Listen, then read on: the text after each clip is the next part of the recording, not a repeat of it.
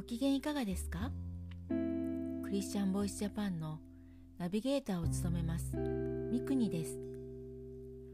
この番組はイエス・キリストを信じるクリスチャンがどのようにイエス・キリストに出会い信じるに至ったか、また人生を歩む中での奇跡や祝福を通して本当の神様を証言する番組です。今回はあるろくじゅう代の女性 K さんのエピソードです。私の父は酒、女、ギャンブルが大好きな人でした。私が子供の頃は家に寄りつかず、いちえんのお金さえも家に入れないような人でした。そのため、食べるものがなくなり、お金を借りに近くの親戚の家に行ったこともありました。母はよく質屋に着物を持って行き、お金に換えていました。数少ない着物もそのうち底をつきました。そのようにして育ててもらったのに、私はある時、誘惑に負けて、駄菓子屋のお菓子を万引きしてしまいました。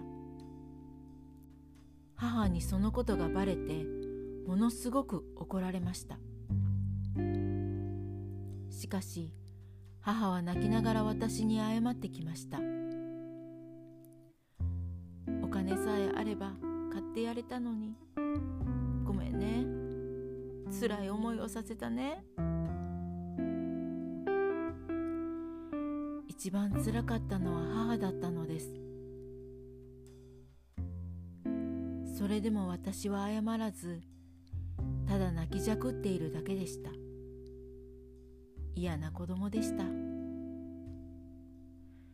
そんな貧乏な環境から抜け出したくて、高校を卒業してすぐに家を離れ、看護の専門学校に行き、就職し、自由に好き勝手に歩んでいました。やがて結婚し、お腹に長男を授かりました。幸せな生活を送るはずだったのですが、子供は多くの障害を持って生まれてきました。私はその現実に日々打ちのめされていきました。これから先どう育てていこうかという思いが強く、そのせいか母乳も出なくなり、愛情も湧いてきませんでした。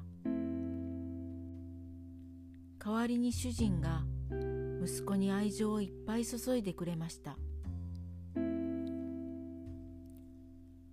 さん、よんさい頃になると、もう子育てに疲れ果て、無意味な日々を送っていました。やがて子供が保育園に通うようになり、そこでクリスチャンとの出会いがありました。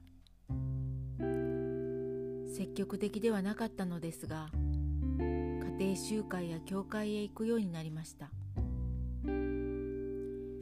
そして何回目かの家庭集会の時、牧師先生が来られました。その時、罪にはいろいろな罪があるけれど、聖書では神様に背を向けていることが一番の罪だと言われました。そして、その罪の支配の中にいると、死んだ時に裁きがあり、地獄の永遠の苦しみが待ち受けていることを聞きました。天と地を作られた神様は、一人子イエス・キリストをこの世に送ってくださり、ご自分は何の罪も犯していないのに、私の罪のために身代わりに十字架にかかられ、血を流され、葬られ、三日目によみがえられたこと、その代償として私の罪が許されたことを信じる告白をしました。そして幼い時に駄菓子屋で犯した罪を告白しました。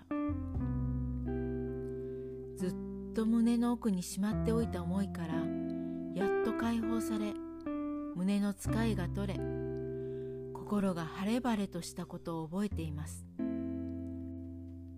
神様は裁かれるお方ではなく、私たちを愛されるお方です。イエス様は私たちを救う目的を持ってこの地上に来てくださり、永遠の命までもプレゼントしてくださっています。いかがだったでしょうか。私たちも人生を振り返ると、心の奥にしまい込んでいる暗い経験や思いが誰しもあるのではないでしょうか。次回もお楽しみに。